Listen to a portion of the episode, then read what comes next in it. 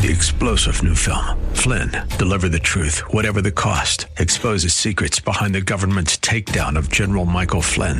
Flynn knew what the intel world had been up to. He ordered the first audit of the use of contractors. This set off alarm bells. He told the truth. He was the most dangerous person for Donald Trump to hire. They had to get rid of Flynn. Flynn, deliver the truth, whatever the cost. Available now. Watch it today. Go to salemnow.com. Salemnow.com.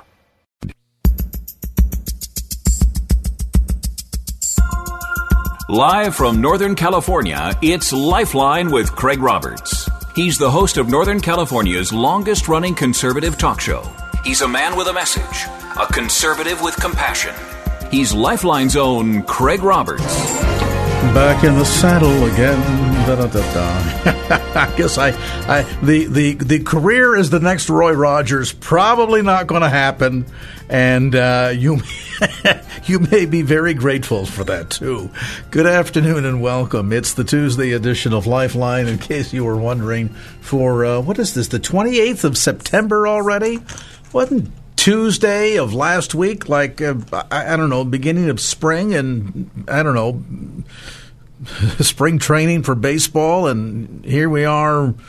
My goodness, almost heading into the World Series, aren't we? Amazing how time flies when you're having fun, and I hope that that idiom holds true throughout the course of the next couple of hours. Hey, we've got some great programming for you and some interesting topics to uh, to address, so we might as well just get to work, shall we?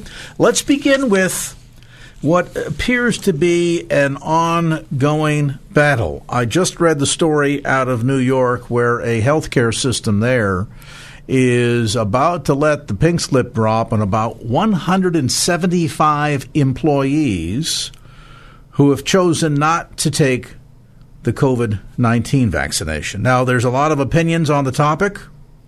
I don't want to really get into the minutia of what the science says versus political versus personal opinions, et cetera, et cetera. Uh, but to say that at some point, I guess we've really got to weigh all of the issues that are at stake here. Yes, the greater good in terms of community health is an important issue, but also making sure that in the process we are protecting fundamental civic rights, constitutional rights, and that kind of seems to be taking a little bit of a back seat to this broader topic. Um, to be sure, not across the board, but in some key areas. Uh, most notably, perhaps what you uh, what I referred to a moment ago in New York City, and now on our own coast here in Los Angeles. Um, there is apparently an issue related to a citywide mandate for all employees, and that's where things seem to be falling apart that many of the prerequisite exemptions uh, related to in specific religious accommodations appear to be sorely lacking. Let's get an update from Brad Dacus, constitutional lawyer, founder and president of the Pacific Justice Institute, and I understand that the city of Los Angeles councilor had mandated that uh, both full and part time employees uh, needed to be fully vaccinated, and the deadline was set for September the 7th. But there seems to be, uh, how should we put this politely? Things seem to be pa- falling apart on the religious accommodation side of this equation. Tell us a bit about what's going on. Yeah, well, first off, they only gave three days notice, three days for people to file for religious exemption. Um, and guess what? Two of those three days were the weekend. that that so, wasn't by accident, now was it? no, no, it sure wasn't. They, you know, released something, you know, whatever, late Friday or Saturday morning, and so anyway, so a lot of people, a lot of law enforcement officers in particular, were taken off guard, and they didn't get their religious exemption uh, request in in in time, uh, and so the majority of them were just automatically disqualified, and the others um, has still yet to be to be approved. And they're also saying that if you've already had COVID and you have a much much stronger immunity than than the vaccine will ever give you, uh, that's not me just talking. That's that's fact. Um, much much stronger. They say, well, you know, we don't care. We still are going to require you to have a a vaccine, even if you it's not necessary, even if it may weaken your your immune system, and even if it may cause more serious side effects and ramifications than the average person getting a vaccine, we're still going to require you to have it. And if you don't, you lose your job. Um, And so um, we, we see no real effort by the city to try to reasonably accommodate. And we've got a lot of employees, and in particular, a lot of police officers uh, who are about to be fired from a an already uh, very tenuous, you know, uh, occupation that uh, you know is, is uh, not not appreciated uh, like it should be you know, I, I, would imagine there's problems here at, at, multiple layers, but I want to go back to what you said, Counselor, at the beginning, and that is uh, providing only a three day window, two of which were over the weekend, to even be able to provide a religious exemption request. Uh, you know, it that almost seems to be intentionally designed to either be in a hurry without any care or concern as to the impact on on individuals' constitutional rights, are almost intentionally created that way, recognizing the kind of bottleneck that it would create, and that some might just feel as if they're they're being coerced and don't want to do battle. So, okay, go ahead and jab me. Is, is there? Do you think some validity to that notion? Oh, totally. That's it's no coincidence. Uh, and as far as the you know the notice, uh, you know, it's just we're talking insufficient notice for a person to file a something that is of, of legal significance on their own. A lot of people people are just saying, "Gosh, I don't know what to do. What's the religion? How do we do a religious exemption?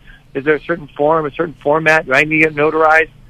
They just thrust this on them, and of course, we at Pacific Justice Institute are helping thousands and thousands through our website actually out clearly exactly what they need to do, whether it's an employee or an employer uh, or a student or even someone in the military um, we even have it on there now for people who've been denied. What, what, what now? What do they do now? They've been denied. Uh, we have that also on our website. But um, these officers, most of them were not aware of, of where to go, and so it's very understandable uh, that you know they weren't able to get this thing finished in, in time. And and then even those that filed, Craig, once again, they're not being approved. It's just it's sort of standing out, uh, you know, out there in limbo, uh, which is I think another intimidation tactic creating greater anxiety and stress and pressure for them to get the jab. Well, moreover, on something like this, wouldn't you want to, if you're going to really do this right, given the fact that the vaccine has been available publicly for, my goodness, probably going on almost eight months now, that at least there would be an attempt to say that we need to, at minimum, provide, I don't know, 30 days, some, some sort of a, a reasonable period of time that would allow an individual beyond their own um, you know, conclusions to perhaps consult with their physician, their rabbi, their priest, their minister, um, in, in, order to kind of come to a, a final um, disposition as to how they wish to respond to all of this. And as we say, three days, with two of it being over the weekend, seems to be an intentional barrier being placed before these employees. And then we move far beyond questions related to community health, et cetera, et cetera, and, and head right into whether or not this is, this is outright, you know, forceful uh, coercion into um, violating one's own religious beliefs uh, with no real opportunity for you know uh, hearing or redress, and uh, that's got to trigger a potential major First Amendment disaster for the city of Los Angeles. Uh, you are correct, and we we at Pacific Justice Institute uh, have uh, taken an action. We filed a, a, major lawsuit on behalf of uh, police officers, in particular. We filed it against the uh, the, the the mayor of L.A., uh, Garcetti, also against uh, the city of L.A. and the L.A. Police Department, LAPD. It's a major lawsuit, and we're uh, hopeful to uh, to prevail, not just for these uh, employees, but other employees across the country who are being uh, pressured and uh, to do something that for which they have issues of, of conscience uh, as well as uh, issues of, of, medical concern. Now, I don't want to drive too concern. deep into employment law uh, and and confuse this or, or, or, muddle the facts, but but I'm curious from your perspective and understanding, counselor. Uh, you know, there are scenarios where vaccines are, in a sense, compulsory. Um, for example, sending your child to a, a public school, there are vaccines Right. that are required. And if you Right. opt not to have the vaccine, the school can say, okay, your child can't attend here, but you have the option of sending them to, uh, you know, private school, homeschool, whatever the other options might be. Uh, this is a little awkward in that I would imagine if you were going into an employment scenario, it might be easier from a constitutional standpoint for a potential employer to say a condition of employment is going to be proof that you've been vaccinated because you have X contact with public versus what seems to be a, a, a compulsion to comply after the fact and now not making gaining your job uh, contingent upon receiving the vaccine, but rather keeping your job contingent upon the vaccine. Is there anything, to your knowledge, in employment law that this would be that this would not otherwise be extremely precedent setting?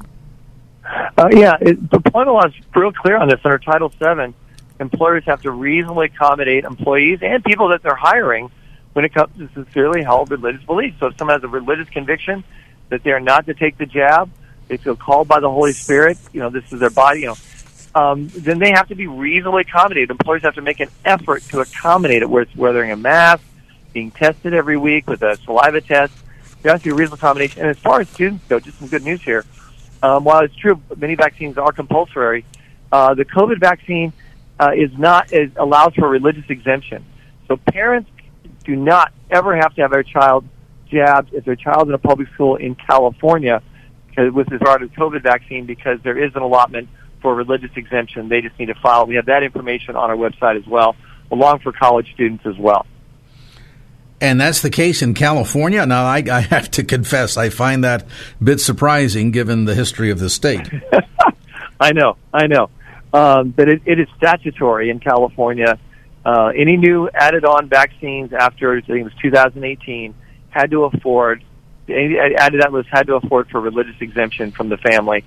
So, and we have that information all there available for parents to take advantage of that in all school districts in California.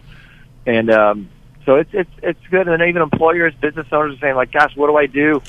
So should I require it? And if so, you know, what if I want to give exemptions? Can I?" How, we talk all about that on our website, and it's all laid out really clear. And if people have been denied, we lay that out really clearly as well, what they need to do next.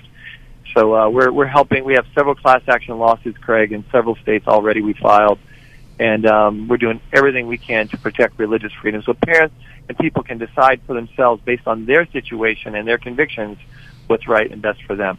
Information, more details available on the Pacific Justice Institute website at pji.org. That's pji.org. Our thanks to Brad Dacus, founder, president, constitutional lawyer from the Pacific Justice Institute. All right, 517. Let's get you a look at traffic. And now back to Lifeline with Craig Roberts. It is a debate that has raged for decades the issue of corporate taxation.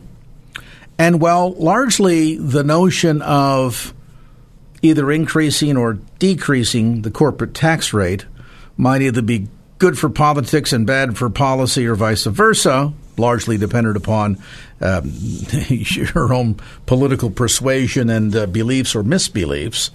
At the end of the day, there is more than sufficient empirical, historical, and current evidence to suggest that corporations really don't pay taxes.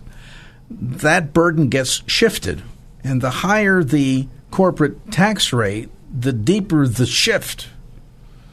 And what makes all of this problematic and why we're discussing it today is the stark reality that, that capital at the end of the day, particularly for large corporations, you know, a, a small mom and pop corporation may not have many options to it. But the big employers, the big producers, the big companies, the multinational corporations um, have learned that the, the fundamental fact that capital is sensitive to tax rates is born out of the fact that because capital is highly mobile, they can just simply say, "Hey, we're in an area of the world that's very high in taxes. We're going to shift that revenue to places where we operate that have significantly lower taxes and not only reduce the burden, but also shift the benefit of that tax rate, maybe to a country that's nothing more than sort of an uh, you know, office holding tank type issue. And the notion that somehow corporations pay taxes, and therefore, if we have a budget shortfall, let's make those big evil corporations pay higher taxes, is quite frankly a very uh, dangerous. Um, dangerous field in which to cross. And so we're going to spend some time today looking at this broader question. As we know, back in uh, fall of 2017, I think it became in effect in 2018, the Tax Cut and Jobs Act lowered the corporate tax rate in the United States by a pretty significant amount from 35 to 21 percent. Now there's discussion as the current administration is trying to deal with trillion dollar budgets and uh, a um, federal deficit that's completely out of control, though they hardly seem to find a Democrat or Republican that cares. Uh, there's now once again discussion about increasing corporate taxes. Let's get all the money out of those evil corporations, not recognizing at the end of the day, you know who pays corporate taxes? I'm going to give you one hit. It's not the corporations. Let's find out who and why. Bob Zadek joins us now. He is a nationally syndicated talk show host, best selling author. Bob hosts one of the longest running, in fact, the longest running libertarian talk show in the nation. He is passionate about everything from American history to entrepreneurialism, and certainly one of the uh, one of the most knowledgeable people on the United States Constitution I know. Bob Zadek, always great to have you with us. Thank you so much for having me back, Craig. Uh, in your introduction, you use the phrase, uh, you did it somewhat tongue in cheek, but you use the phrase, nevertheless, evil corporations. Um, and often one hears the phrase, greedy corporations, selfish corporations. I find I cannot control having my face break into a big smile, wondering how an artificial entity can feel emotions like greed uh, and um, and evil in your term, how they can feel that way. And if they can, I wonder, Craig, can a corporation be depressed? Can a corporation have anxiety? And if so, I can't wait till the uh, psychological professional associations have a new uh, disease which they will treat under Medicare, and they will treat depressed corporations and suicidal corporations. I make my point, I think. Corporations cannot be greedy. It's impossible. That's like a screwdriver being greedy. It's impossible. Uh, so let's get the vernacular straight. Corporations are not greedy, and corporations are not selfish, and they cannot be evil. Now let's roll up our sleeves and deal with the topic du jour, which is taxing corporations. Of course, taxing corporations, as you said in your opening introduction, um, is an oxymoron spoken by morons. Um, it's an oxymoron because corporations never pay taxes; they merely collect them. And the uh, explaining that point is really quite simple. Once you break the code, a corporation is in business to make money. Making money means it uh, it receives money from people and it pays out money to other people. And it hopes that it has more money left over than when it started because that money gets paid to the ultimate important people which are the shareholders who entrusted their capital to the corporation to begin with for that very purpose. So a corporation does not pay taxes. It collects revenue and it co- and it pays out the profits and it may have to pay taxes to the government. But it doesn't stop there. When a corporation has to pay taxes, it's an expense, and since it is determined to make a profit, it will make its profit to cover the taxes as well as the other expenses it has to pay. It will make a profit or try to by paying its suppliers less, paying its workers less, paying its stockholders less in dividend. uh, or charging more for its product. Whether it charges more for its product or pays its workers less, ultimately the buck stops with humans. Either it is humans who get paid less or humans who pay more for the product, which means car companies don't pay taxes. People who buy cars pay taxes because uh, a portion of the purchase price of the car covers the tax payments theoretically that are allocated to the cost of every car. So corporations don't pay taxes. Now, why do we have a corporate income tax? Why do politicians, why was it invented if it's just another tax on people? The answer is quite obvious and I'm sure it's obvious to your listeners because they're savvy. Government has discovered that if they tax a corporation, they can hide behind the political cover of saying, hey, human voters, we are not going to tax you, the people who will reelect us. We are not going to tax you. We're going to tax corporations. And the voters say, well, that's pretty cool. I don't have to pay taxes. I'm voting for this politician again. Little do the, does the voter know that, yes, of course they are paying taxes, but now the politicians have political cover. Because now the taxpayer who is not paying taxes is going to pay more for his car and more for his food and more for his clothing and more for everything. And he's complaining about these greedy corporations who are charging too much. Well, they're charging too much because they got to recover the taxes they're paying. Wake up, voters. Every time taxes are raised on corporations, that's political cover. Taxes are raised on the individuals who work for the corporations or buy their product. Uh, we start our conversation there, Craig. And, and Bob, at the end of the day, th- this is really almost a, a economic shell game that is being played here. Not because, almost. Not almost. yeah, because is. it is because as you point out, you you you have. Um, uh, Authorities, either at the state level or federal level, that are suggesting, "Oh, uh, dear general taxpayer, dear U.S. citizen, we don't wish to put any more tax burden upon you. We're going to place the burden for the necessary funds that we need for the next, uh, you know, pork barrel du jour spending project in Washington D.C. on the big corporations. Their shoulders can handle it. Look how much money they're making. Surely they won't miss this."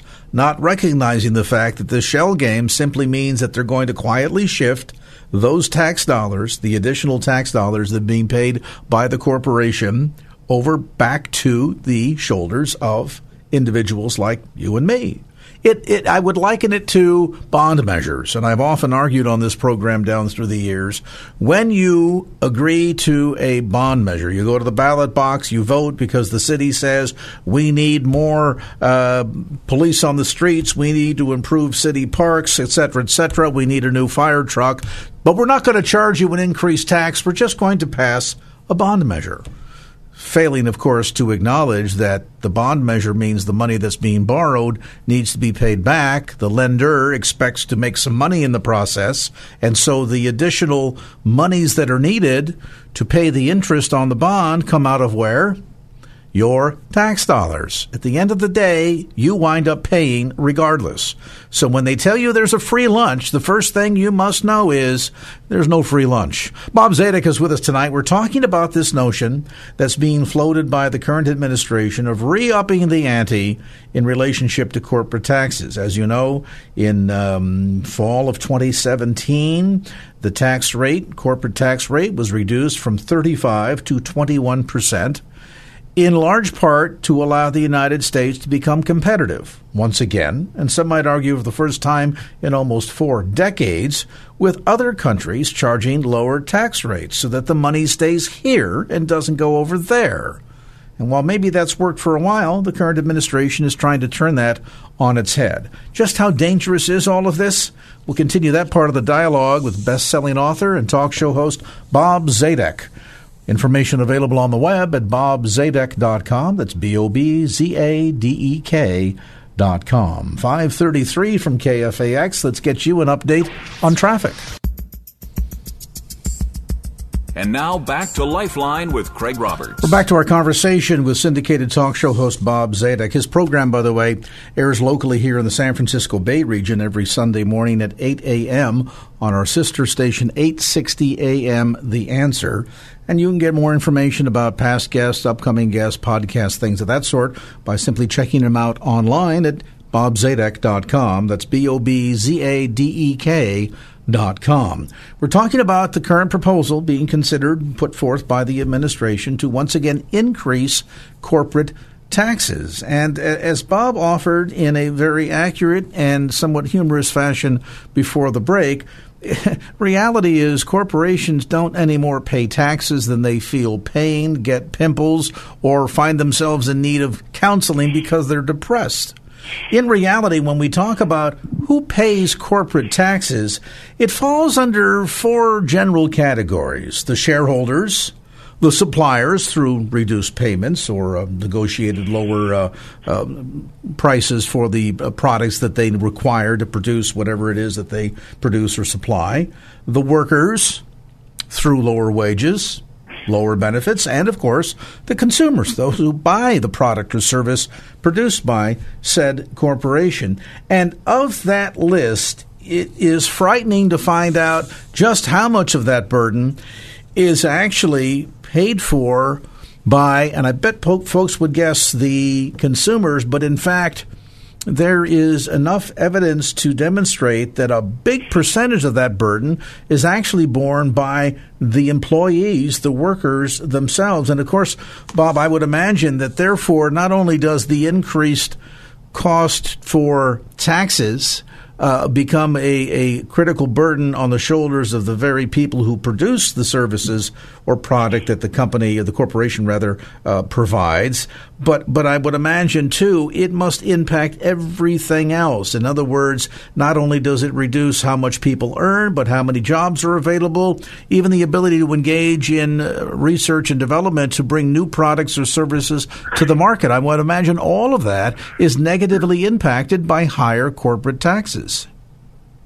You're exactly right, Craig. And just to support and to give a, little more factual support to what you just said, uh, the statistics are, and these are not these statistics are generally accepted. They are not like hysterical statistics generated by some off in the margins think tank.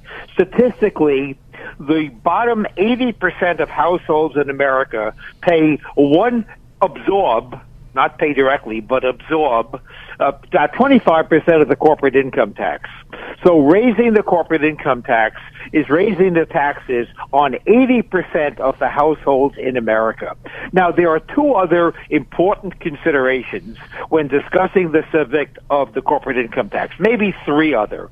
First of all, um, people, uh, many Americans love the concept, and certainly politicians do, of let's tax the risk, tax the rich. Remember uh, that despicable AOC wearing her tax the rich dress um, when she went to the Met Gala. Uh, a horrible, offensive act. Uh, but remember, tax the risk is a slogan of the progressives. Now, if you tax, increase taxes on a corporation, who are you taxing? Well, are you taxing the CEO, senior management, do they take an immediate pay cut? Of course not. Do the senior executives take a pay cut? Of course not. So if how are you taxing the rich? Those are the rich you think you're punishing, but by taxing the corporation, you're not taxing the rich people who are running the corporation. So forget that.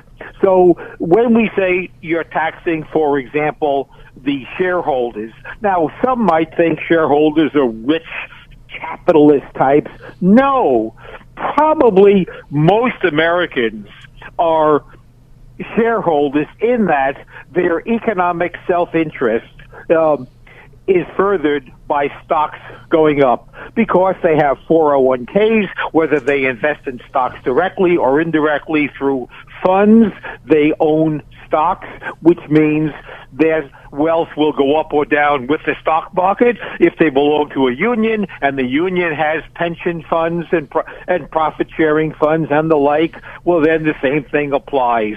Uh, if you have your own 401k or IRA you're affected. So whether you like it or not you got skin in the game for uh, a successful and a growing capitalist economy. You have no choice. You can't avoid it. So taxing, if you want to tax the risk, uh, the one way not to do it is to tax the corporation. But there are other considerations that cannot be overlooked. First of all, uh, there, the complaint has been made that Amazon, and this is always made with exclamation points after it, that Amazon paid little or no taxes as if Amazon is some collective global crook which is not paying its taxes. If Amazon doesn't owe taxes, it's because the tax law dictated a course of behavior which Amazon followed. It followed the law, and as a result of which, because it planned carefully, it doesn't pay taxes. What is it doing wrong? They're doing nothing wrong any more than a homeowner who pays less taxes because they deduct their mortgage payment. They pay less taxes. Should they go to prison? No. They are deducting their home mortgage interest because they are allowed to. And they make a decision whether to buy a house in part based upon the tax effect. It shouldn't be that way, but that's what they do. Well, Amazon does the same thing except on steroids. It just follows the law and it doesn't pass the laws Congress does. It just follows it. So let's not make Amazon Amazon a fall guy because it it intelligently does what everybody should do, which is try to honor the law and be intelligent in your decisions so you pay as little taxes as is possible. That's sensible running of a corporation. Thirdly, thirdly, America is not an island. Uh, its businesses compete in the world. And if American business pays more in taxes, that means their cost of their products must go up in the world market. And if another country taxes less, then a corporation operating in that lower tax country is going to manufacture all of the things being equal. It's going to manufacture its product at a lower price, which means our corporation in the U.S. can't compete, which means it either has to move out of the country, there go the jobs, or pay its workers less, there go the high salaries. So what can you possibly accomplish by raising taxes except chasing out the jobs. People complain about jobs going overseas. They're going overseas because economics require it because you would expect a corporate manager to manage their corporation in the best way they know how and make decisions so that its owners will prosper. If they don't do that, they should be fired. And one of the decisions they might make is lower tax costs, assuming they can all other things again being equal, if they can do the same business in a low tax country as they can in the U.S., then sayonara U.S., they'll go overseas. And what have we accomplished? The point is, people in government have never worked. I don't consider what they do in Congress to be working. Um, they don't work. They don't manage anything to do with money, and they don't understand it. And they, lastly, the the, the concept that we favor in this country and we hear every day in the news is transparency. Transparency. You have to disclose what's going on. The reason government likes corporate taxes is they get to raise taxes without consumers knowing about it, as I explained earlier, which means they can hide behind the corporation. My fantasy tax plan, Craig, my fantasy tax plan is the only tax that a government can charge is a sales tax. That's the only way they can raise money. Why do I like that? Because every time you buy something, there's a line that says sales tax. And you realize every time you make a purchase how much the gosh darn government is costing you. And you wouldn't stand for it. If you're paying 19% of everything you buy to the government, you'll say throw them all out. But consumers don't know how much they pay in taxes because it's buried in the cost of goods and services. It's buried in the cost of utility bills and gas bills when you buy gas at the pump. There's a tax number. I want one tax so that every consumer knows exactly how much they are paying for those guys in Sacramento, Albany, or Washington. And for sure, there will be a peaceful revolution at the ballot box. Well, I think at the end of the day, too, that kind of transparency not only gives you a better understanding as to how much you're spending and exactly where it's going, uh, percentage of, of goods and services versus the actual tax, where the current system allows much of that to be hidden at multiple layers, but also can motivate people to, number one, uh, avoid tax avoidance. That if the person that has a high net worth goes out and buys a Tesla versus somebody who says, I'm going to go buy a used 68 Volkswagen Beetle, I don't know, maybe that's worth money these days. Bad example. But, but in either case, you can choose how much money you spend on taxes taxes based on the size or value of the purchases that you make. And I think the other issue here, too, is it's also a means by which can better encourage savings. If people have a better understanding of where it's going, you might have a better handle on trying to keep a bit of it for yourself. Bob Zadek is with us today. We're talking about a proposal to increase corporate taxes and the what do we call it? The wet blanket that it would have on an economy that is already struggling to recuperate from COVID 19 and thus far not doing very well, quite frankly. We're going to take a time out. Bob's show, by the way, can heard, be heard in the San Francisco Bay Area this coming Sunday morning and every Sunday morning at 8 a.m. You can check him out online at bobzadek.com. Let's take a time out, get back to more as our conversation with Bob Zadek continues here on KFAX. And now back to Lifeline with Craig Roberts. I mentioned earlier the reality that often is ignored by lawmakers in Washington that capital is sensitive to tax rates because capital is highly mobile. And for an international corporation that has the ability to just say, hey, if it doesn't work here, we're going to shift it overseas, they've got the power to be able to do that. And Bob Zadek, just before the break, you began to hint to this idea of the potential dangers of that. You know, historically, over the last 40 years, we've seen many of the quote unquote uh, competitors of the United States continuing to drop their corporate tax rates to the point now where Switzerland has one of the lowest corporate tax rates in the world at 15%, the United Kingdom only 19%. Europe is currently basically on a par with the U.S. right now at 21%. We begin to see this thing creep back up again into the upper 20s, low 30s. Aren't we just essentially telling corporations we don't want your business here? Go do work somewhere else?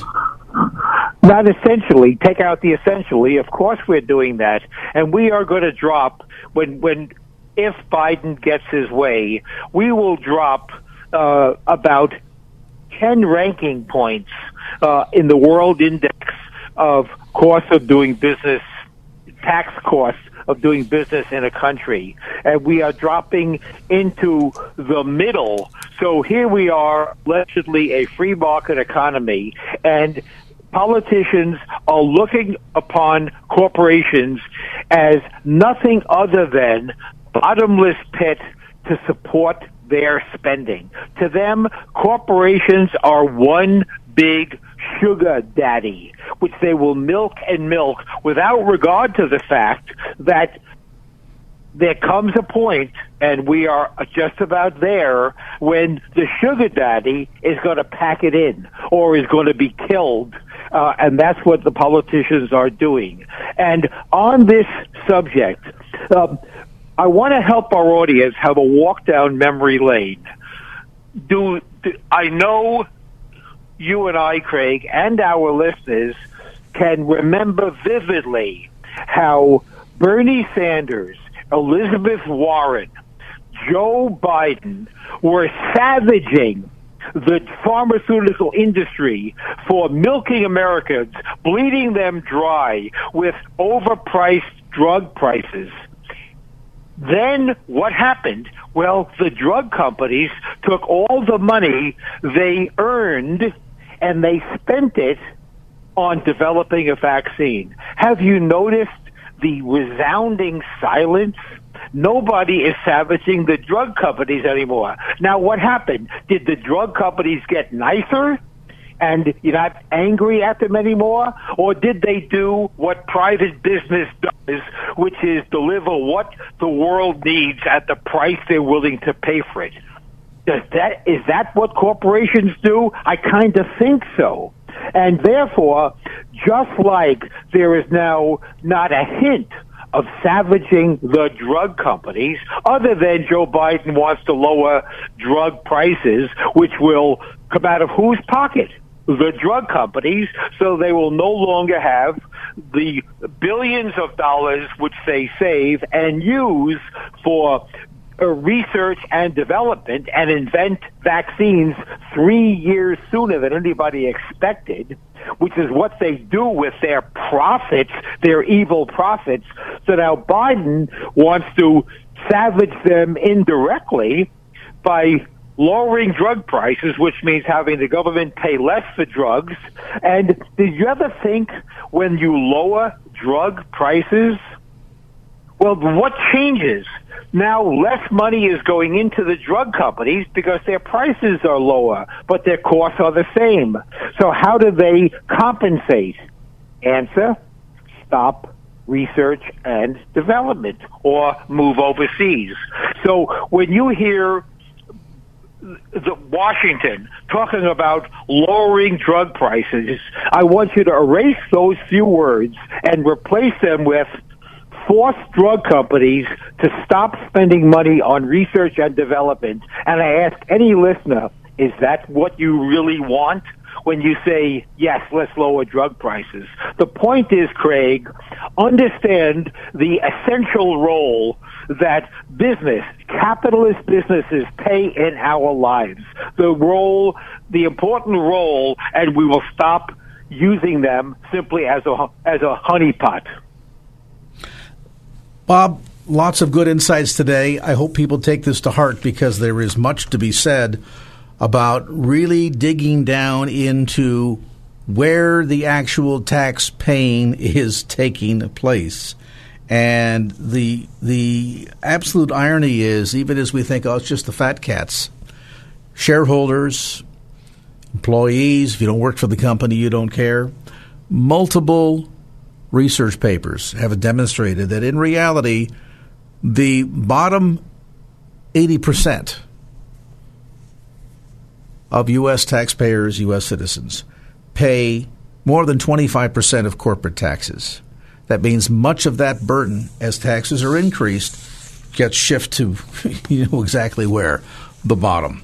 And with no uh, pejorative uh, connotations intended, that's you and me. Bob Zadek dives into these topics and others in a very informative fashion. Great guests. Caliber of a program that, you know, if uh, this was television, he would be on network television coast to coast. Check him out Sunday mornings at 8 a.m., The Bob Zadek Show, locally here on 860 a.m., The Answer, and information and resources available on the web about Bob, his program, books, guests, and podcasts at bobzadek.com, B O B Z A D E K.com. Mr. Zadek, as always, we appreciate the time, the intelligent conversation, and the critical insights. Six o'clock from KFAX. This report is. Three star general Michael J. Flynn, head of the Pentagon Intelligence Agency, knew all the government's dirty secrets. He was one of the most respected generals in the military. Flynn knew what the intel world had been up to, he understood its funding. He ordered the first audit of the use of contractors. This set off alarm bells. The explosive new documentary, Flynn, Deliver the Truth, Whatever the Cost, uncovers the facts behind this scandal. Flynn told the truth. He was the most dangerous person for Donald Trump to hire. I find out the worst enemy that I'm going to face in my life is right here in America. They took my assessment and they wanted me to change it. And I was like, I'm not changing it. They had to get rid of Flynn. With in depth interviews, archival footage, and never before seen personal records of the man behind the headlines. I just felt like I was drowning. Flynn, deliver the truth, whatever the cost. Available now. Watch it today. Go to salemnow.com. Salemnow.com.